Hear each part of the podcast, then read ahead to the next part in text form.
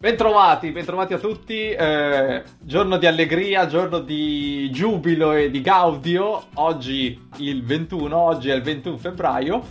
Eh, ci troviamo tutti a parlare di. No, il 20 però. La morte non ha tempo, dottor Pivetta. ci troviamo a parlare di. No, parleremo di morte. Oggi, oggi si parla di morte. Che Perché? Gioia. Perché ogni tanto vanno affrontati temi seri. Perché in, ogni tanto dobbiamo ricordarvi cosa vi succederà. Esatto. Prima o poi. Ridendo e scherzando. Esatto. Ricordati che devi. Ridendo morire. e scherzando è l'unica cosa certa nella vita.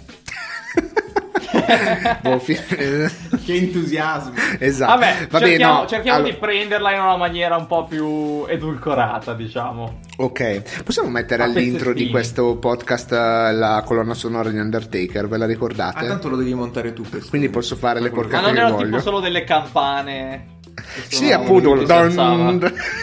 Quanto era bello Undertaker che buio e lui era sul, sul ring con tutti che si spaventavano. Quanta cocaina aveva in corpo quello lì? Beh, perché tutti gli altri era invece. i piedi dalla droga.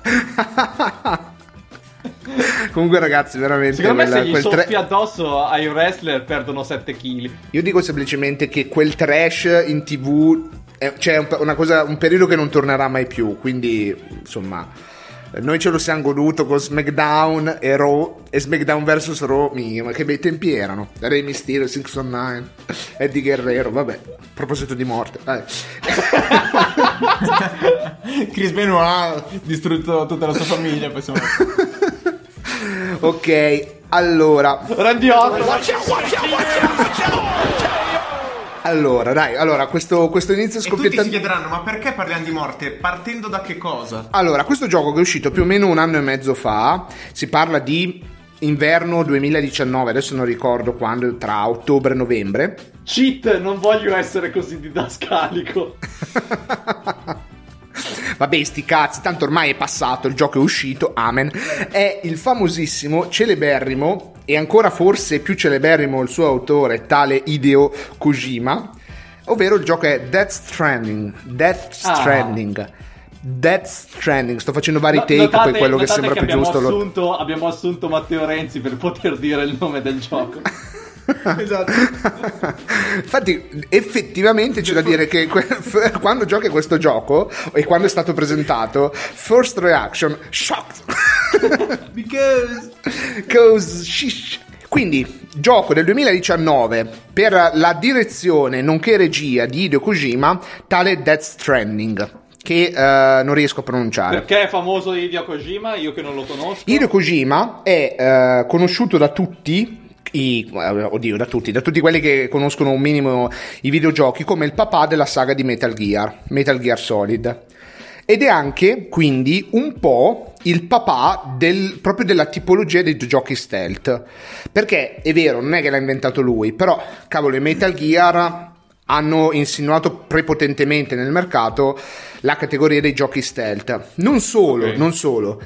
Hideo Kojima forse è anche il responsabile per essere stato uno dei primi che ha introdotto eh, la cura per la narrativa, eh, più che per la narrativa, per la regia all'interno dei videogiochi. Cioè, se voi guardate Metal Gear Solid 1 ed era su PlayStation 1, in realtà precisiamo, Metal Gear è una saga di videogiochi che partiva, se non sbaglio, non so su che console fosse, eh, cioè non eravamo ancora nati, però erano quei giochi 8 bit eh, in bidimensione molto vecchi che non erano suoi. Per PlayStation 1 poi è stato fatto questo gioco, ovvero Metal Gear Solid, in 3D e questo qui è stato, se non sbaglio, il primo gioco di Kojima sulla saga di Metal Gear. Ok. E la cosa allucinante di questo Metal Gear Solid 1, e adesso capirete perché ci ricolleghiamo fortemente a Death Stranding, è la cura per la regia, cioè gameplay e gioco, però le scene, diciamo, gli intermezzi sono estremamente curate, estremamente cinematografiche. Quindi in questa saga di Metal Gear, eh, soprattutto appunto a partire da Metal, Metal, Gear Solid 1 in poi, a parte il gioco e tutto ciò che concerne la, la parte ludica, si vede ed è rimasta nella storia l'enorme attenzione verso la regia e come la regia viene utilizzata per raccontare la storia e per dare un taglio fortemente cinematografico. Quindi un po' il gioco, un po' le tematiche, un po' la regia hanno contribuito a fissare nella storia la saga di Metal Gear, che insomma ha contato diversi capitoli, diversi spin-off ed è stata sempre molto famosa, molto apprezzata dai fan. Fino a che dopo la saga di dopo il capitolo di Metal Gear, Metal Gear Solid 5 The Phantom Pain, capito, gioco problematico di cui parleremo un'altra volta, ma molto apprezzato. Konami, ovvero la casa detentrice della proprietà intellettuale di Metal Gear Delle carte di Yu-Gi-Oh! e anche delle carte di Yu-Gi-Oh! e di tante altre cose, ha fortemente bisticciato con Hideo Kojima e ne ha comportato il suo licenziamento. Questa Ah. cosa qui, insomma, ha, ha- ha lasciato una bella- un bello strappo nell'industria videoludica, anche perché questa cosa ci ha impedito di vedere PT, ovvero il remake o comunque il capitolo di Silent Hill che era stato presentato a cura di Hideo Kojima e pensate un po' Guillermo del Toro, incredibile. Ed era uscito anche una demo. Era che uscita una demo. fosse fighissima. Esatto, una demo fighissima. Quindi Eh, un gioco che non vedremo mai. non vedremo mai, purtroppo. Quindi tutto questo per dire, forse tutto ciò è stato problematico perché cosa ci ha portato? Ci ha portato che Kojima fonda la sua Kojima, Kojima Production, richiama tutti i suoi amici attori e superstar che avevano già iniziato a collaborare per Tra questo cui Del PT, Toro stesso. tra cui Del Toro e anche Norman Reedus, la star di The Walking Dead, e produce in collaborazione con Sony Death Stranding. Insomma, Ok. tutto questo preambolo per dire che ci si aspetta un gioco da uno che i videogiochi li sa fare. Ci siamo aspettati un po', ma no, scherzo. Se continui ad appoggiarti sulla sedia, scricchiola. Eh, ok, hai ragione, hai ragione. cioè, Questo gioco è stato eh, in- aspettato da un sacco di tempo, se non mi sbaglio, no? eh, Non è un stato gran- aspettato da un sacco di tempo. È che Kojima, secondo me, ha fatto una campagna di trailer pubblicitaria eccelsa. Nel senso che, Ed eterna. non te- eh, in realtà. È perché lui da anni diceva alla gente: Oh, sto per fare un gioco pazzesco. No, ma in realtà c'è da. Allora, onore al merito. Il gioco è stato presentato nel 2016 Ok. e nel 2019 è uscito. Quindi sono passati effettivamente tre anni da quando è stato presentato. Eh, quindi onesto. In realtà quello che ha creato un sacco di aspettativa perché ha iniziato molto presto con la campagna pubblicitaria ed- è stata molto importante. Soprattutto perché cioè, Death Stranding è un gioco unico nel panorama dei videogiochi e adesso parlando seriamente è un gioco che ha fatto delle cose che nessun altro gioco ha mai fatto e che per molti versi innalza l'asticella di quello che è eh, di quello che sono i videogiochi. Partiamo con il presupposto che la cosa pop, tra virgolette, che è stata fatta è che Hideo Kojima ha portato a bordo per interpretare i personaggi del gioco un sacco di personaggi molto famosi, un po' ad Hollywood, eh, beh no, tendenzialmente tutti un po' da Hollywood. In particolare troviamo personaggi come Gu- Guglielmo del Toro, il regista che interpreta un personaggio abbastanza importante nella trama. Un altro troviamo regista c'è un altro regista Refn. che è Refn che anche lui interpreta un personaggio molto importante, se non, se non sbaglio Hartman. Poi abbiamo Norman Reedus, il già citato Norman Reedus. Abbiamo Lea Sidhu, che eh, ricorderete per eh, il film di cui abbiamo parlato, La vita di Adele. La vita di Adele e tantissimi altri. Ed è anche la, la Bond Girl da un po' di film, se non sbaglio, vabbè. E poi anche un grandioso Matt Mikkelsen che c'ha sta fa- lui c'ha proprio sta faccia da cattivo criminale, infatti è veramente Fate in galera. no, vabbè, però ha una faccia assolutamente da, da villain. Quindi diciamo che una delle prime cose che ha attirato il grande pubblico è questa massiccia collaborazione con questi personaggi de- da Hollywood che hanno prestato per alcuni, per alcuni semplicemente l'aspetto del tipo del toro è semplicemente stato scannerizzato e poi è stato fatto interpretare a qualcun altro. Per molti altri è stata la recitazione completa tramite motion capture, ovvero scansione, recitazione, battute e tutte queste robe qua. E, Che però e quindi cioè, diciamo non è una questo- roba che si è inventato lui. non è una roba che si è inventato Però lui. Posso dire che io non ci ho giocato, vedendo solo i trailer, la, la cosa particolare è che aveva molto un carattere cinematografico come eh, dal punto di vista pubblicitario, comunque. Eh, perché mi ricordo anche il trailer finale, quello pochi giorni prima, o forse un mese prima che uscisse il videogioco. Eh, era proprio un trailer, era un trailer particolare con anche proprio i, i nomi degli attori, con la faccia del personaggio, quasi da serie anni 90, però fatto in maniera molto più moderna. Beh, io mi ricordo Ed un dettaglio. Un dettaglio invece in Metal Gear 5, anche lì per farti capire il... eh, Lui è, è preso benissimo e su alcune cose ci stanno. All'inizio di ogni missione era fighissimo perché la missione ah, iniziava con tu sull'elicottero e mentre andava avanti l'elicottero, quindi c'era probabilmente il gioco stava facendo il caricamento, tu eri su questo elicottero e c'erano i titoli di testa con eh, chi ha scritto la, la storia della missione, quindi mm, il produttore, il coproduttore, gli interpreti di quella missione ed era fighissimo perché cioè, sembrava proprio i titoli di testa di una serie tv. Comunque, andando avanti invece su Death Stranding che è il fulcro di oggi, allora, parlando proprio nel dettaglio di cos'è Death Stranding. Death Stranding è un buco nel cervello, nel senso che io senza paura di essere smentito, penso che sia una delle opere di fantasia che eh, racconta uno dei mondi e di costruzioni narrative e di idee più malati, complessi, ma allo stesso tempo affascinanti che io abbia mai visto, non nei videogiochi, in generale. Cioè io non ho mai sentito, visto un mondo, comunque un setting narrativo così strano, avvincente, affascinante, misterioso come Death Stranding. Perché eh, effettivamente quando vedi quel gioco, che effettivamente a livello visivo, narrativo e di, di impatto scenico è una cosa fenomenale. Quindi nella pratica, come, qual è il setting del gioco e la narrativa? Allora, la narrativa è un po' complessa da spiegare così su due piedi, però diciamo che il nostro protagonista è Sam, interpretato da Norman Reedus, che si trova in questo contesto poca- post-apocalittico, che sarebbe tendenzialmente appunto gli Stati Uniti, eh, che non esistono più, perché nel gio- il setting del gioco è ambientato in questo mondo dove è avvenuto un evento cataclismatico che non è mai ben definito e che appunto dà il nome del gioco, cioè il vero il Death Stranding. Death Stranding, che è il termine che viene utilizzato per um, descrivere quel fenomeno dei cetacei che vengono trovati morti sulle spiagge eh, delle- appunto sulle spiagge mh, Sulla spiaggia. le ma- sulle spiagge sì esatto Quelli che poi E- esplodono. no beh es- esplodono quando li, li tagliano perché c'hanno i gas de- vabbè sì però esplodono effettivamente però il discorso qual è? È che di questo Death Stranding capiamo solo una cosa che ci sono degli effetti particolari, delle condizioni particolari che hanno portato il mondo dei morti o comunque quello che vengono definiti appunto le, queste creature arenate, ovvero diciamo che nella mitologia classica sarebbe più o meno le, queste creature che non sono mai riuscite ad andare nell'aldilà ma sono rimaste ferme in questa sorta di purgatorio che il gioco Ok. definisce come spiaggia, ovvero secondo il gioco ognuno di noi ha la propria spiaggia che è il purgatorio che antecede l'oltretomba lo- la- lo- o l'oltretomba insomma o l'aldilà.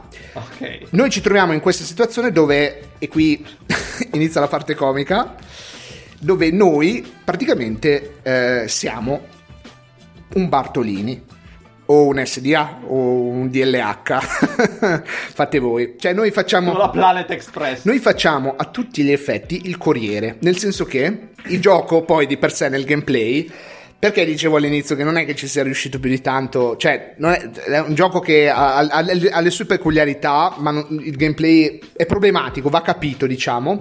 Noi non, non facciamo gli eroi che salviamo il mondo, noi l'unica cosa che effettivamente facciamo è prendere dei pacchi e portarli verso altre basi. Quando portiamo, facciamo delle consegne verso altre basi, è come se collegassimo tutte queste basi tra di loro in modo da rimettere in connessione l'umanità. Perché? Perché tutti gli esseri umani sono costretti a vivere in questi bunker. La popolazione è stata decimata da questo evento cataclismatico, ovvero il Death Stranding, e ci sono del- dei fenomeni che sono dei fenomeni naturali che hanno iniziato a, hanno iniziato a manifestarsi che sono eh, molto problematici. Il primo è appunto il fatto che le, le creature dell'aldilà sono entrate in contatto col mondo dei vivi. E quindi Ma praticamente è, la è mappa come se ci fosse stato un, eh, un evento fisico che ha creato una sorta di, tiro a indovinare, un'apertura verso il, eh, il mondo dei Sì. morti. Sì, sì, esatto. Adesso poi non- è anche giusto che resti un mistero, perché comunque la trama un po' si, si, si- perché se non ho si sviluppa. in alcune cose rimane anche un po' un mistero, no? In alcune cose rimane un mistero, per altre cose viene in parte spiegato, comunque viene accennato, ti dà modo di capire cosa potrebbe essere successo. Ok. Quindi quello che succede poi all'atto pratico è che ci sono proprio delle zone caratterizzate in maniera artistica molto figa, perché vedi proprio queste creature che so- sembrano dei fantasmi, al contrario della cultura tradizionale pop non sono bianchi ed eterei, ma sono neri, quasi fatti di polvere, quasi fatti di catrame, e sono quasi sempre caratterizzati dal fatto che hanno quasi sempre questo cordone ombelicale che li collega a qualcosa in alto e non si sa bene cos'è. Ok. Ed è particolare perché mh, questa- questo simbolismo del cordone ombelicale è presentissimo in Death Stranding. E in più un altro efe- evento, mh, un fenomeno che, che si manifesta e che è altamente problematico è quella che viene descritta cronopioggia, ovvero per qualche motivo non si sa. La, la pioggia ha delle caratteristiche particolari per cui ogni volta che la pioggia colpisce qualcosa, quindi ogni volta che una goccia di pioggia colpisce qualcosa, fa passare molto più velocemente il tempo per quella determinata cosa. Quindi l'effetto è che qualsiasi creatura che rimanga a contatto con la pioggia muore nel giro di pochi secondi ed è rappresentato in maniera veramente veramente fighissima nel gioco tramite tutta una ricostruzione de, come posso dire ci, ci sono proprio queste scene dove magari si vede un uccello che viene colpito dalla pioggia cade e vedi che il cadavere dell'uccello da sano pian piano diventa subito un cadavere e in pochi secondi addirittura Si dissolve. ehm, si dissolve si, come, si degrada ecco e questa stessa cosa è quello che rischia anche il nostro protagonista infatti noi abbiamo tutta una serie di equipaggiamenti speciali Quindi per, supportare che si vive nei bunker. Assolutamente sì, esatto.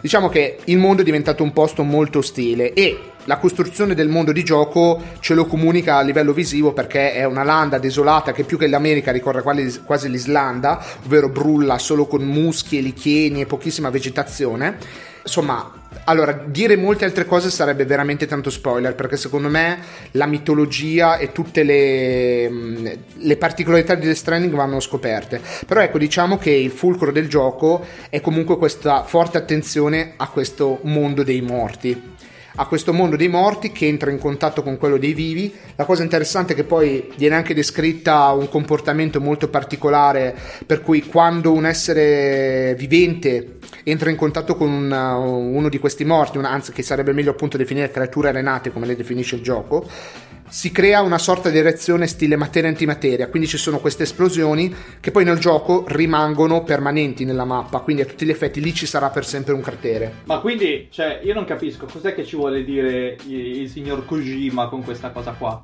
Che per lui la morte è. Cioè, oh, non lo puoi dire perché sarebbe spoiler. Non lo posso dire perché in realtà è una di quelle cose che sia rientra nell'ambito dello spoiler, ma sia poi diventa anche una visione molto personale. Diciamo che Kojima non è che dà uno spunto, non è che dà un significato alla morte diverso da quello che già conosciamo, però è molto interessante come integra tutta questa narrativa per creare tutta una serie di eventi che con la morte hanno molto a che fare, un sacco di personaggi. Per dire, ve ne racconto uno, il personaggio interpretato da Refn, il regista, di cui non ricordo il nome, come si chiama? Nicholas Winding Refn. Perfetto. Danese. Questo personaggio, definito Hartman, praticamente ha una caratteristica molto particolare.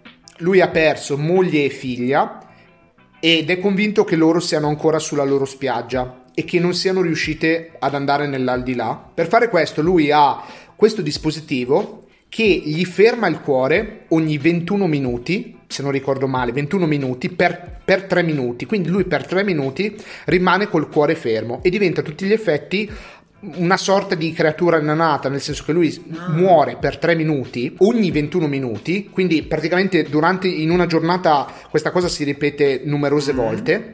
E lui quei 3 minuti li sfrutta per cercare sulla spiaggia sua moglie e sua figlia. Bello. C'è una bella immagine. Posso... Aspetta, quindi lui praticamente ha visione, diciamo, della spiaggia Sì, solo in perché a tre tutti gli effetti, Posso- dopo- con l'arresto cardiaco, lui rimane morto. e Posso quindi- fare una supposizione? Il Vai. fatto che sia ogni 21 minuti può essere una- un riferimento al fatto che si dice che quando moriamo perdiamo 21 grammi, che sarebbe il peso dell'anima, che è una cosa che si dice. Questa... E quindi magari lui, facen- morendo per un attimo, diciamo, è come se perdesse 21 grammi. Per Magari esempio, una cagata, eh, però mi è venuto in mente questa cosa. Un altro personaggio molto. Vabbè, un personaggio inter- interessantissimo è BB. Voi direte chi è BB? BB è questo neonato, cioè è un infante. Quello dei quelli coyote. No, eh, è questo neonato, questo infante che è una, appunto, è una sorta di, di, non un feto, è proprio un bambino, come se fosse un bambino una, nella pancia di una, di una, madre, che però è in una sorta di, di, utero artificiale. Questo a tutti gli effetti è un equipaggiamento, cioè noi vivremo tutto il gioco con questo BB addosso, cioè questo utero artificiale addosso, questa capsula, con dentro questo bambino. Cioè già questa roba qui è malatissima. Perché? Ma aspetta, il BB... Nel senso che ce n'è uno per personaggio sì. o uno cioè, tut... solo... No, no, uno per personaggio. Per cioè tutte le persone che nel gioco fanno più o meno, hanno più o meno lo stesso ruolo di Sam, ovvero fanno questi, come posso dire? Eh, esatto, o comunque quelli che Stavi sono attrezzati hanno questo BB. Cosa serve il BB? I BB sono dei bambini nati da madri morte, cioè nati da madri che sono morte durante il parto, mi pare di, di aver inteso. Questa cosa qui cosa comporta? Che dà a questi okay. bambini il potere speciale di essere connessi col mondo delle creature renate. Quindi la cosa interessante è che quando noi nel gioco vediamo le creature renate in modo da poterle evitare, questo succede solo perché noi abbiamo questo BB che è collegato a una, a un, a un macchinario che anche lì è reso molto particolare perché è una sorta di mano meccanica che pulsa che appunto ci per- permette di leggere diciamo i segnali che arrivano dal BB e di farci vedere anche a noi che siamo delle persone comuni le creature nenate. Quindi insomma tutto, tutte queste me- mitologie e meccanismi molto particolari. Per dire c'è un altro personaggio Mama che invece è il contrario. Lei è una madre che ha come figlio una, okay. una, creatura renata perché suo figlio è morto durante il parto e quindi praticamente c'è questa scena dove noi vediamo per tutto il tempo queste creature renate aggressive che non ci lasciano in pace, che diventano un tormento per Sam e lei è lì che eh, in questo laboratorio con questo bambino che fluttua etereo e ogni tanto deve andare lì e cullare questa creatura renata che abbiamo con, insomma crea un contrasto abbastanza particolare. Insomma ragazzi è una molto particolare. Le ultime cose sul gioco prima di chiudere c'è da dire che a livello Okay. Come dicevo, a livello di gameplay è molto particolare perché poi alla fine il gameplay è portare le robe da un punto A ad un punto B. È, è quasi, quasi, come se fosse un gioco gestionale in terza persona perché la complessità è proprio il percorso, cioè a livello geografico e mh, mm, ge- della geotopia, della, della topografia, della topografia la, la mappa è gestita in maniera superflua, cioè la mappa è bellissima con un sacco di ambienti no, non è superfluo. No, no. Cosa che volevi dire? Bellissima? Bellissima, no, scusa. Ah, è superba. superba. Quindi il discorso... Quindi il discorso è che la mappa è bellissima, nel senso a livello di grafica io è uno dei giochi più belli che abbia, che abbia mai visto, soprattutto in questa generazione, le montagne, le, gli scorci in lontananza, è tutto reso bellissimo. E la cosa molto figa è che è uno di quei giochi dove vedi una montagna gigante, ma ragazzi si parla veramente di montagne, ti sembra di avere l'Everest lì e dici vabbè è scenografica, no, perché alla fine quella lì sarà una parte integrante del viaggio e quindi ti ritroverai a tutti gli effetti a dover scalare la montagna. Il gioco è tendenzialmente un simulatore di eh, escursioni perché la, la, difficoltà nel gioco sta appunto nel portare questi pacchi, non farli cadere, non farli danneggiare, rispettare le tempistiche in ambienti super impervi che nessuno vorrebbe attraversare perché sono costellati di uh, problemi come la cronopioggia, nemici vari e le creature renate. A livello grafico è fenomenale. Diciamo che sembra interessante ma non particolarmente divertente. Sì, gioco. esatto, non, non, aggiungerei altre. cioè, a livello, è proprio esattamente quello che hai detto. A livello grafico, come dicevo, è fenomenale, soprattutto anche per la resa degli attori. Sono, cioè, se li vedete, no, non è che dici, ah, li hanno rifatti al computer. No, ragazzi, sono loro. La recitazione è fenomenale e la regia, anche la regia è fighissima. Cioè, le scene di intermezzo, tutte le volte che insomma è, è, veramente qualcosa come dicevo che alza per molti versi l'asticella del mondo dei videogiochi e in generale fa delle cose che non fa nessuno non è che dici ah è una cosa bella per i videogiochi no questa roba qui cioè alcune scelte di regia di scrittura così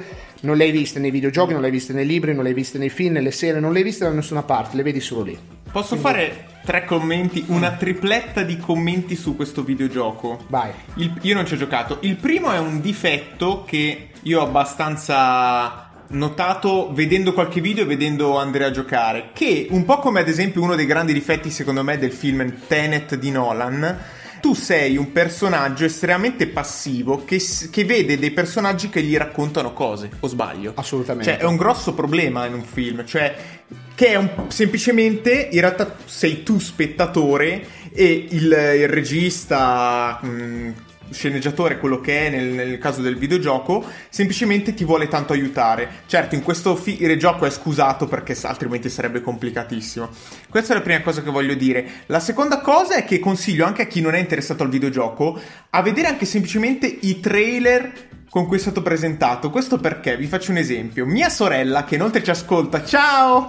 Eh, lei non era per niente interessata a giocare perché non è una videogiocatrice. Però quando gli ho parlato, tipo tre anni prima che uscisse il gioco, dei primi trailer, era super gasata. Cioè, ogni volta mi chiedeva: Voglio vedere un nuovo trailer perché sono così malati che ti danno una curiosità incredibile. Quindi, per dire, anche chi non fosse interessato, sicuramente guardare i trailer ti dà una certa, una certa emozione che può essere spavento. Troverete il link nelle note dell'episodio. Esatto. La terza cosa interessante è che magari fatto, come mi ha detto Andre quando ne abbiamo parlato, in maniera un po' superficiale, eh, Kojima si ispira anche sci- a termini scientifici reali. Perché se non erro questo, questo film, sì, sì, questo film, questo videogioco parla spesso di contrapposizione quasi a specchio, diciamo così, tra vita e morte e dell'incapacità dei due, altrimenti abbiamo spesso un'esplosione, di entrare in contatto. E spesso, e spesso nel gioco, okay. mi ha detto Andre, che viene utilizzato il termine chirale senza certo, spiegare cos'è. Esatto, è un aggettivo che usano per tutto, per dire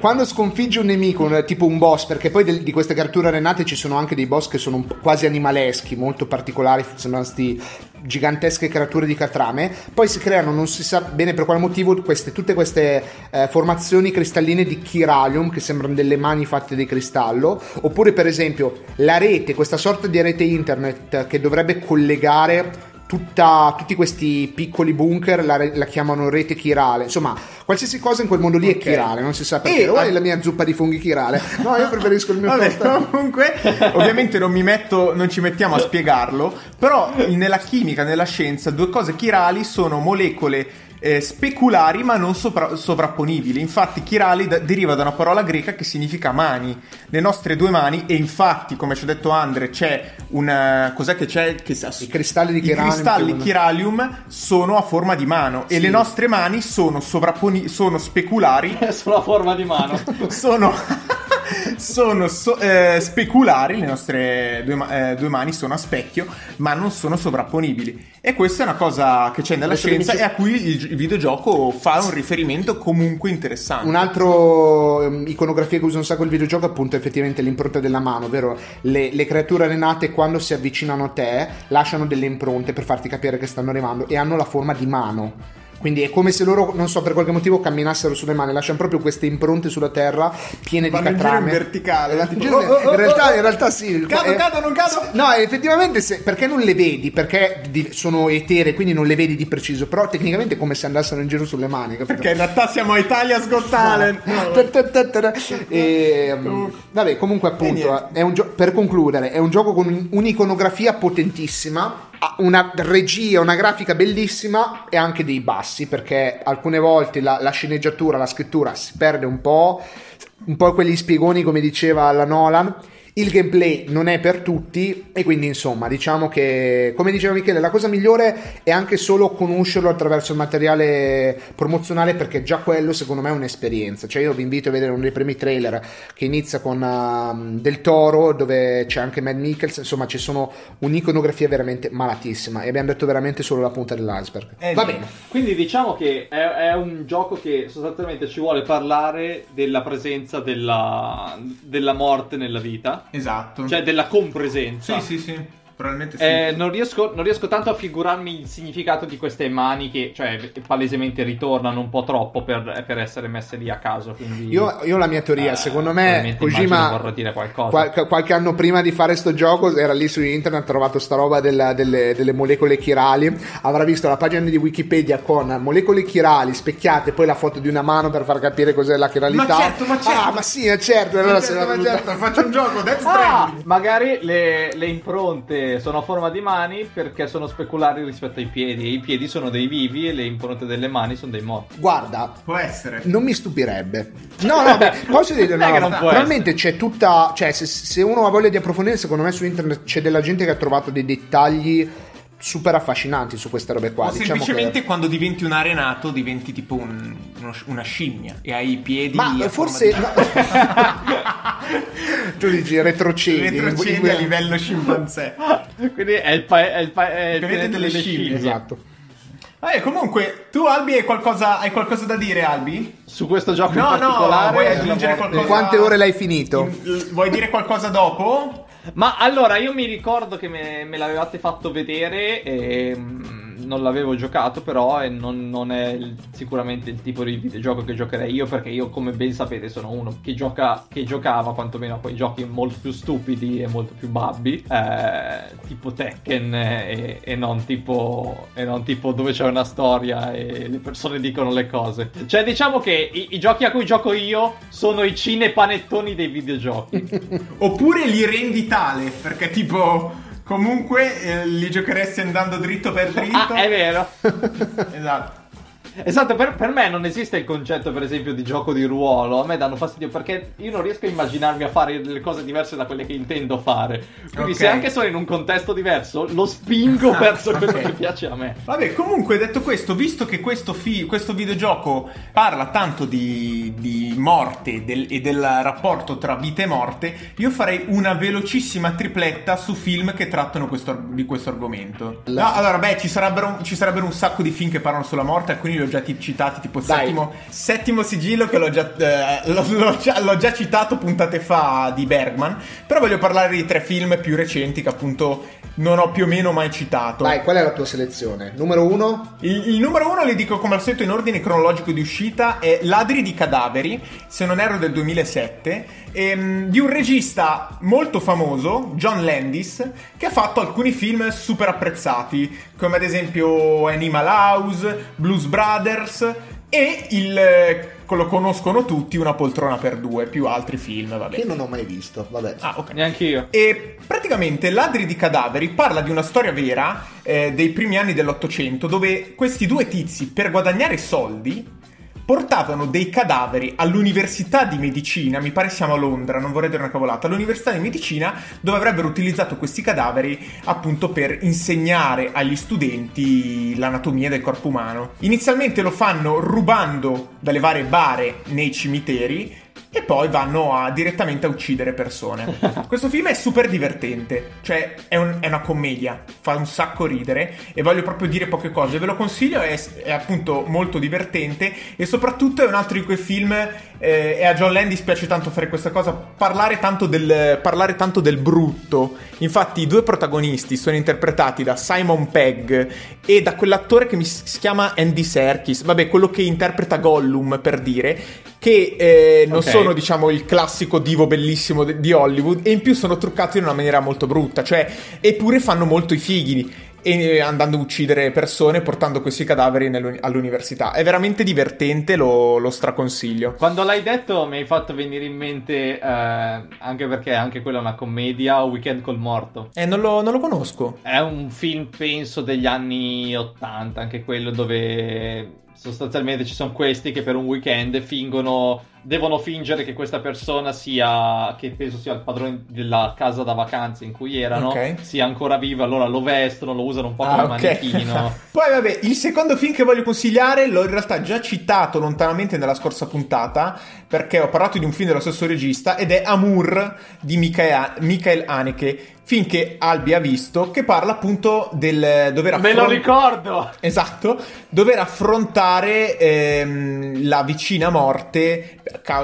per, malattia di un, di un proprio caro, in particolare del proprio coniuge. È un film molto potente come tanti di questo regista, eh, forse uno di quelli più emotivi suoi, perché mh, se no Haneke è un, film, è un regista, la cosa particolare di Haneke che non ho citato la volta scorsa, ma che tengo a precisare, che io lo, lo reputo un regista molto giudicante, cioè lui nei suoi film senti come se la cinepresa fosse il suo occhio che guarda i personaggi e giudica le loro azioni. Non a caso io noto che non c'è praticamente neanche un'inquadratura nei suoi film dove un personaggio guarda la camera, da, la, la cinepresa, come se avessero paura di essere giudicati. Questa è una cosa di cui è piena il, il cinema di Haneke. Questo film in realtà non vede veramente mh, dei personaggi che vanno giudicati per delle azioni, come si dice, negative che fanno in maniera, come dire, eh, senza pensarci, però tratta degli argomenti estremamente pericolosi, estremamente difficili in maniera bellissima, cioè un film estremamente toccante, ricco di silenzi e che soprattutto non, non è uno di quei film che tratta un argomento difficile finendo però nella, ban- nella banalità e nel buonismo.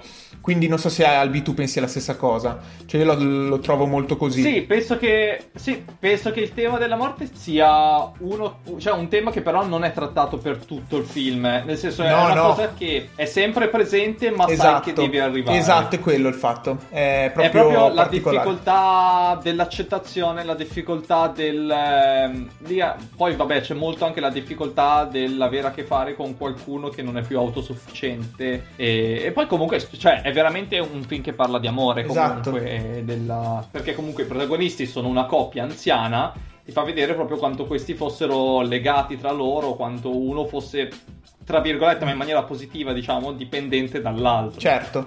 Vorrei far notare inoltre a chi, chi, chi lo guarderà, chi fosse interessato, lo super consiglio, su Prime Video lo potete trovare, Amour. Eh, in particolare vi, vi, voglio far notare come inizia, fate bene attenzione a come, a come inizia e poi capirete. Comunque, a parte questo, Terzo e ultimo film di questa tripletta, eh, un film pieno di difetti, però comunque apprezzabile, si intitola A Ghost Story, è del 2017 ed è di un regista che io non conosco, si chiama David Lowery e ho visto solo questo film. Parla appunto di una coppia, uno dei due perde la vita, però va in giro per... Um, per la casa, cioè seguendo la vita che continua della propria compagna, come un fantasma, che però è un fantasma proprio come mm, il classico stereotipo, diciamo così, del fantasma, cioè un, lenzuolo, un lenzuolo, no, no, un lenzuolo con due buchi. Lui non parla, è solo una presenza e non, ve- non vedi più il suo corpo. Infatti è un film quasi muto da un certo punto di vista. E, okay. e lui vede quindi senza reagire il dolore dei propri, de, anzi della propria cara, della propria compagna nei tempi che passano. Da quel punto di vista, dal punto di vista formale, è estremamente bello. È veramente bello. La cosa brutta è quando ci mettono dello, del dialogo, perché ci sono dei momenti in cui parlano altri personaggi, ma sono dei dialoghi resi malissimo perché buttano lì in pochi minuti, cioè mi ricordo proprio una scena di una festa in cui buttano in pochi minuti dei mh, mm, dialoghi riguardanti un sacco di argomenti tipo il viaggio nel tempo, nello spazio, roba del genere fatti malissimo e che rovinano tantissimo il film, nonostante durino poco, lo senti proprio. Quindi è un, fi- è un film comunque consiglio. Mi pare ci sia su un Prime Video, andate a controllare. E, ehm, ha appunto questi difetti evidenti. Se no, si trova sempre in videocassetta. È vero, in videocassetta lo potete trovare. E, ehm, e praticamente lo, lo, lo consiglio perché, comunque, secondo me far vedere la morte in quel senso, in quel modo lì, molto anche silenzioso, ti lascia molto pensare. Eh, è abbastanza. è molto originale, direi quasi unico. Mm, sarebbe stato banale far vedere un morto, un fantasma che cerca di parlare alla ghost con la propria fidanzata e gli parla e non lo ascolta. No, qui neanche, il fantasma neanche parla, cioè non è, in, non è in grado e non lo vedi. Tu, tu vedi un lenzuolo, è proprio un lenzuolo con i buchi se non sbaglio c'era un film invece di Bill Cosby dove lo stereotipo era esattamente ci dissociamo da Bill Cosby però dove lui effettivamente eh, interpreta appunto no, un padre di famiglia perché, perché è uno stupratore esatto. esatto lui interpreta un padre di famiglia, se non sbaglio, dove lì invece lo stereotipo è completamente rispecchiato perché lui diventa un fantasma, ma è semplicemente se stesso eh, intangibile. Okay. Infatti, la comicità è anche il fatto che lui in qualche modo Così. riesce a, a, fregare le persone ancora vive nel pensare che lui sia ancora vivo, quando in realtà Così non c'è am- più. Comunque interessante, prima che adesso non, scusami Albis, volevi iniziare tu, però cioè, tutti questi temi qua alla fine mi fanno rendere conto che c'è una, una biforcazione della, poi del discorso quando si parla di questi temi qua, di queste opere qua. Cioè, alla fine, i due grandi temi di cui stiamo parlando adesso sono di, correlati ma diversi. Uno è il tema di quelle opere che in qualche modo vogliono farci Uh, vogliono parlare del lutto, cioè della morte dal punto di vista di chi c'è ancora, cioè di chi è ancora vivo. E invece dall'altro è la morte nel senso il domandarsi cosa ne sarà di chi non c'è più. E appunto, dove, do, quando parlo di, di, quando penso a Death Stranding, di sicuro rientrerà molto di più in questa categoria qua, perché noi seguiamo le vicende di persone che non sono particolarmente legate a queste creature renate. Ma mm, queste creature allenate soffrono di un destino, hanno tutto un loro meccanismo eh, e um, tutta una loro quasi base scientifica secondo cui funziona questo mondo delle spiagge, roba di questo tipo. Invece nei film che hai citato diciamo che forse sono appunto più legati poi al racconto di, de, dell'umano, quindi della vita di tutti i giorni, è interessante dove, perché invece è tutta un'altra cosa parlare della morte dal punto di vista di chi c'è ancora, perché anche in questo Ghost Story, tu probabilmente non l'ho visto questo film, ma da quello che dicevi, il fantasma, ok, magari è il protagonista, ma nel senso che è lo spettatore, poi certo, il, certo. Quello, il fulcro saranno le persone sì, sì, che... Infatti, infatti che, che, sono rimaste. Ed è molto interessante questa cosa qua perché appunto in realtà è un dualismo che... Eh, chirale, no?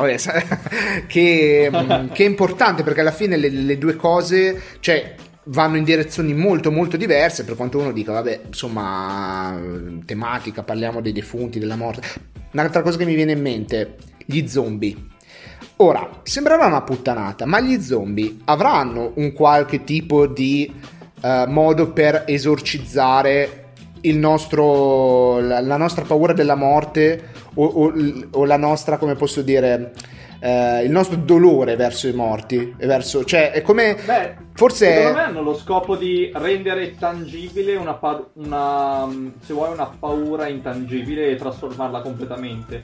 Cioè, da un qualcosa che non conosci diventa un qualcosa che conosci e ti fa paura ma per altre ragioni. Non potrebbe essere sì, forse sì. Ma oppure qualcosa del tipo è esorcizzare la morte nel senso che piuttosto che non sapere cosa c'è, che fine fanno i nostri cari, tanto vale dargli questa connotazione estremamente negativa perché della, poi come penso, eh, più o meno quello che dicevi tu in altre parole, una cosa estremamente negativa, effettivamente darle una forma terribile ma che di sicuro è meglio piuttosto che non saper niente. Oppure, oppure magari quasi all'inverso, le diamo una forma che è quasi per certi versi grottesca per, uh, insomma, per esorcizzare invece la morte che ci fa molta più paura invece dello zombie. Non lo so, boh, è... perché poi Beh, in realtà mi, parlando di, di, vivi e di morti, gli zombie sono forse la cosa che abbiamo sulle croste da più tempo in assoluto e più forse ancora dei fantasmi. Perché... Dai tempi di Romero. Invece fantasmi, ricordiamo, io a parte il fantasmino Casper non ricordo grandi opere. Sì, mm. i Ghostbusters, però.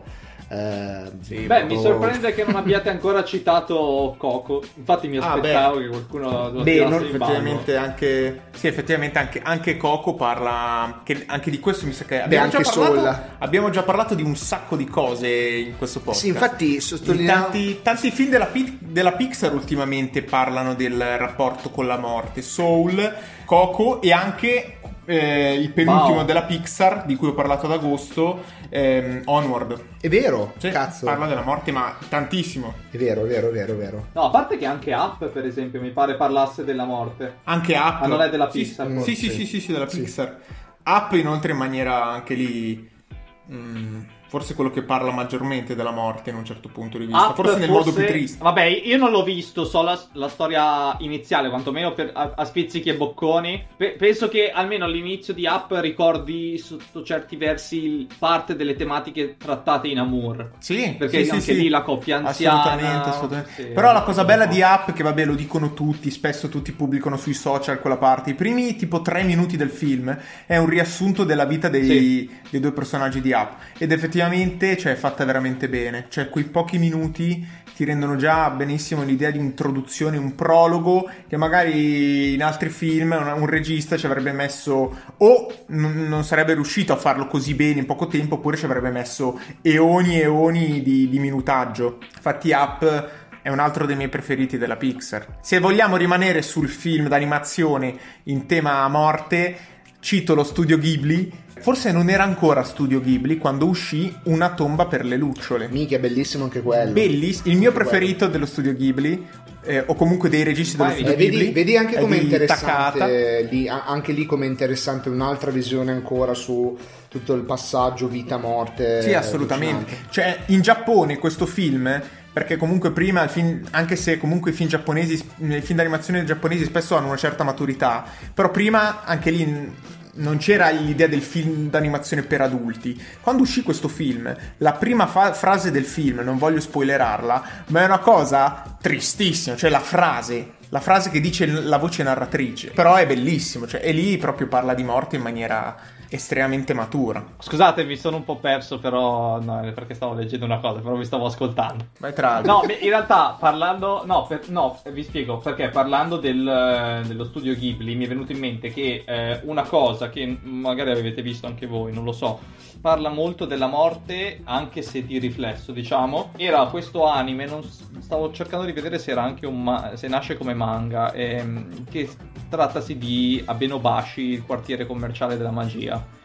No, no. Vi dico che magari l'avete visto anche voi, perché per me era diventato famoso quando ai tempi su MTV facevano eh, l'anime night Ok. o comunque dedicavano anche delle giornate solo agli anime e eh, oltre ai classici Slandanki, Inuyasha che facevano sempre vedere, eh, uno che capitava spesso era questo, questo qua, che sostanzialmente è tutto un- una storia in cui i protagonisti cercano di...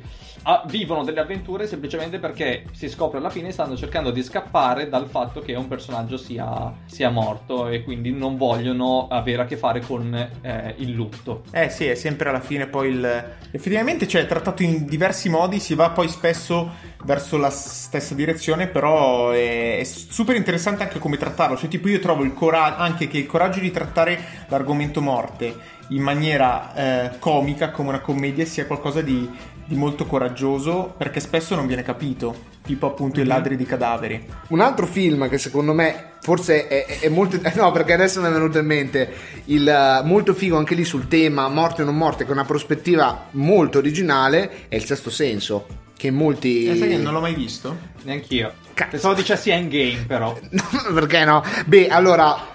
Sapete perché non l'avete mai visto, ma conoscete già perfettamente, immagino, il fulcro del film, Sì, lo sì, spoiler, sì, diciamo. Infatti, No. per quello vi volevo dire. Io mi ricordo Beh, questo film ah, dove lo no, spoiler vabbè. che. Aiutatemi a ricordare qual è, Ah, e poi mi è venuto in mente. Il sesto scemo, di Esatto. cosa parlava? Di Ah, Maciacata vedo la gente. Cioè, lui, vedrà, lui vedrà la gente morta. esatto.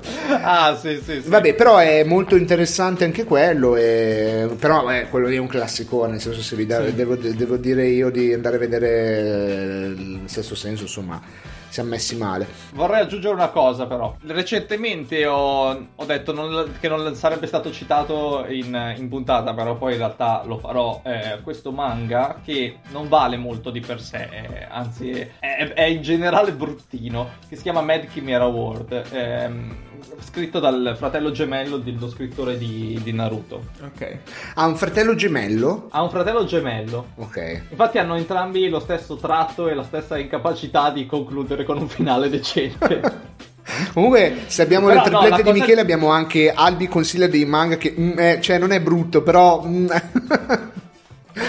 Ma No, cioè, no, non- allora, è da un pezzo che non ti cosa. sentiamo convinto su un manga che dici, oh. Allora, è svolto male, è svolto male, però ha svolto nel senso eh, costruito e scritto e fatto male. I disegni sono bellini, se volete, ma il tema è divertente, cioè il fatto che si svolge in un eh, periodo post-apocalittico, anche in questo caso, dove l'umanità è cambiata così.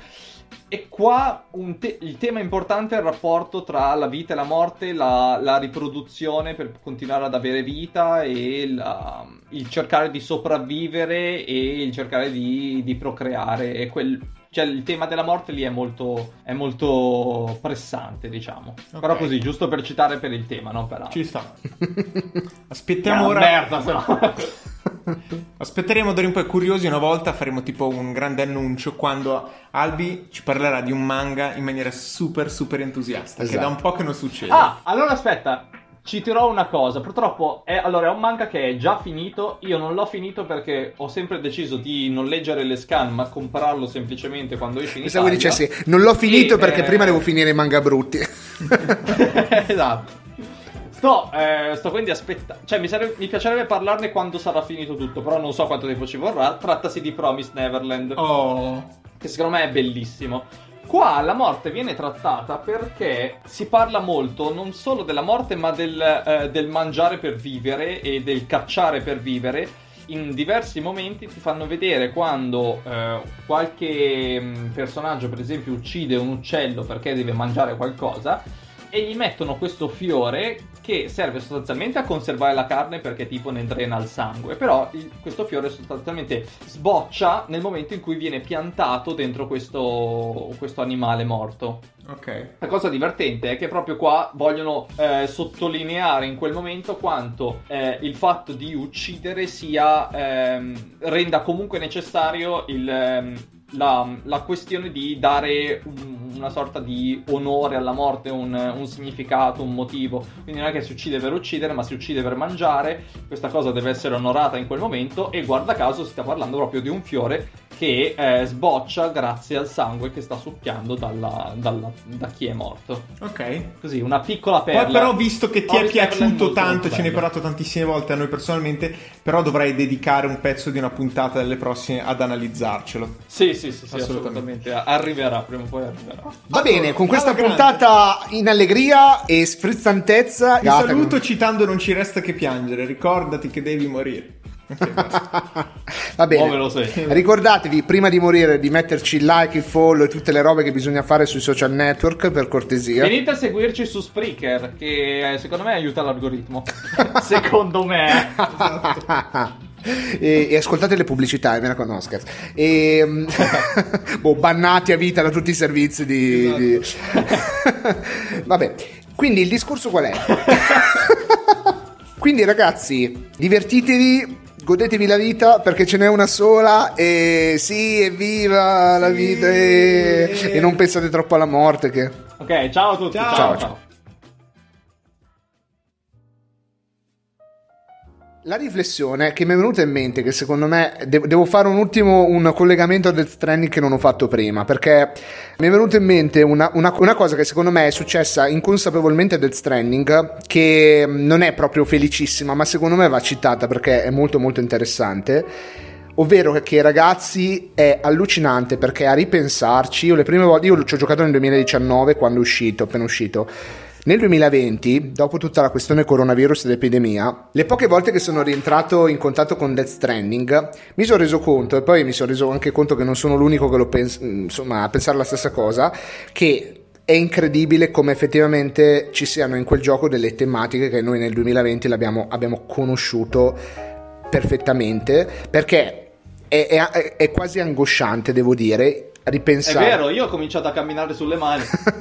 no, però a parte gli scherzi, Albi, tu non ci giochi, non ci giocherei mai, però ti assicuro che è incredibile la sovrapposizione tra il mondo del 2020 con la realtà del Covid e il mondo del, di Death Stranding con tutta la questione del Death Stranding. Perché ok, noi non abbiamo le creature renate, tornano i morti, però il gioco in realtà... In strada. Eh, vabbè.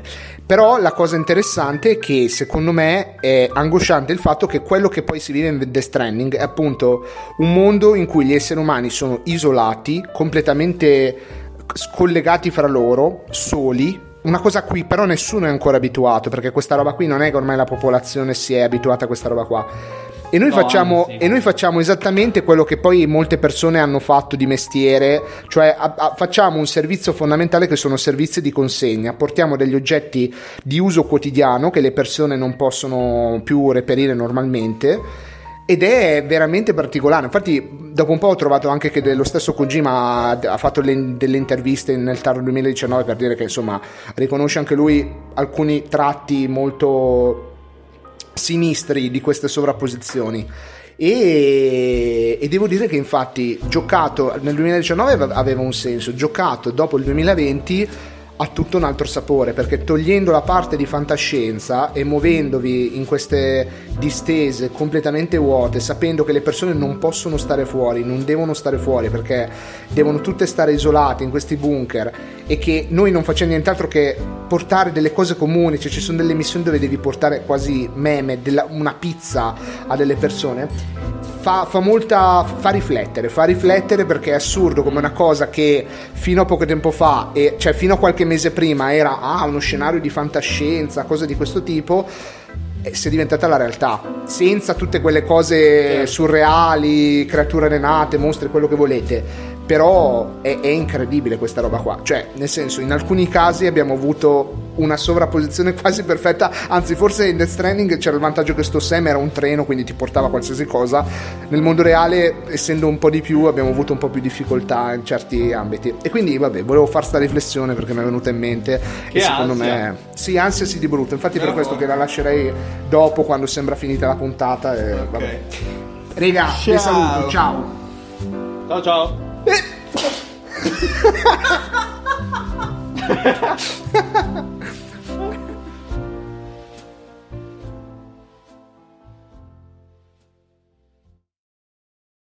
As humans, we're naturally driven by the search for better. But when it comes to hiring, the best way to search for a candidate isn't to search at all. Don't search, match with Indeed. When I was looking to hire someone, it was so slow and overwhelming.